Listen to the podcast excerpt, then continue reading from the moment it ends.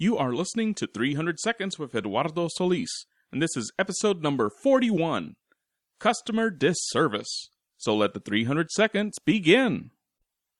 My cell phone contract expires in two months, and I have been debating over what to do once that happens. I can either get a new smartphone with another two year contract, or downgrade to a less powerful phone with a less expensive monthly bill, probably from a prepaid provider. My cell phone service provider is currently Sprint, so I thought that I would cruise on down to the Sprint store and have a look around. It was just past 8 o'clock as I walked up to the store, and I could see a few customers inside, so I figured that they were still open. A woman and her child were walking up to the door, so I thought I'd hold the door open for them as they walked out. After they walked out, I found myself face to face with one of their employees. We're closed, he said as flatly and as bluntly as possible. Irritated by his rude behavior, I turned around and started to walk away. I was in fact surprised to hear him say again very rudely, What do you want? I kept walking and replied, Doesn't matter. You're closed. Jerk.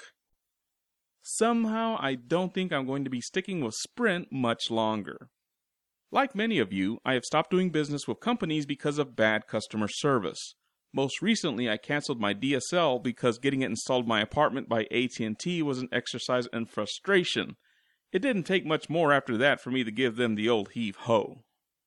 Now, bad customer service wouldn't bother me so much if I haven't had jobs like that myself over the years.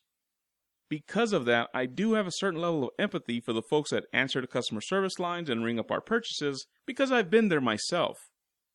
Now, at the same time, that feeling of been there, done that makes my own bad customer service experiences bother me that much more. It is easy to say that customer service jobs are very easy to do, and I do agree with that to a certain degree. The mechanics of entering orders into a computer or answering phones or ringing up purchases are not very difficult to learn. What is hard, though, is dealing with people. It takes a lot of patience to spend 40 hours a week dealing with people that can oftentimes be rude, condescending jerks. We have all heard the saying, the customer is always right. Sadly, some people have interpreted this to mean the customer is entitled to be a jerk and ask for whatever they want. When one of these jerks starts to throw their weight around, a good workplace will back their employees up, but a bad workplace will let bad customers run all over their employees, making for some very unhappy workers. As you might have guessed, most people don't work at good workplaces, and that makes it very hard for them to keep up the I am just so happy to help you today facade. Jerky customers, co-workers, and bosses can combine to make a job much worse than it should be. So yeah, I'm not surprised when my server or cashier or CSR isn't all sunshine and roses. But even then, I always maintain that if you cannot be nice, then at least be civil, and that applies to both customers and the people that serve them. After all, we aren't helping each other out by being jerks, so maybe being nice or at least faking it just might make things a little bit easier for everybody.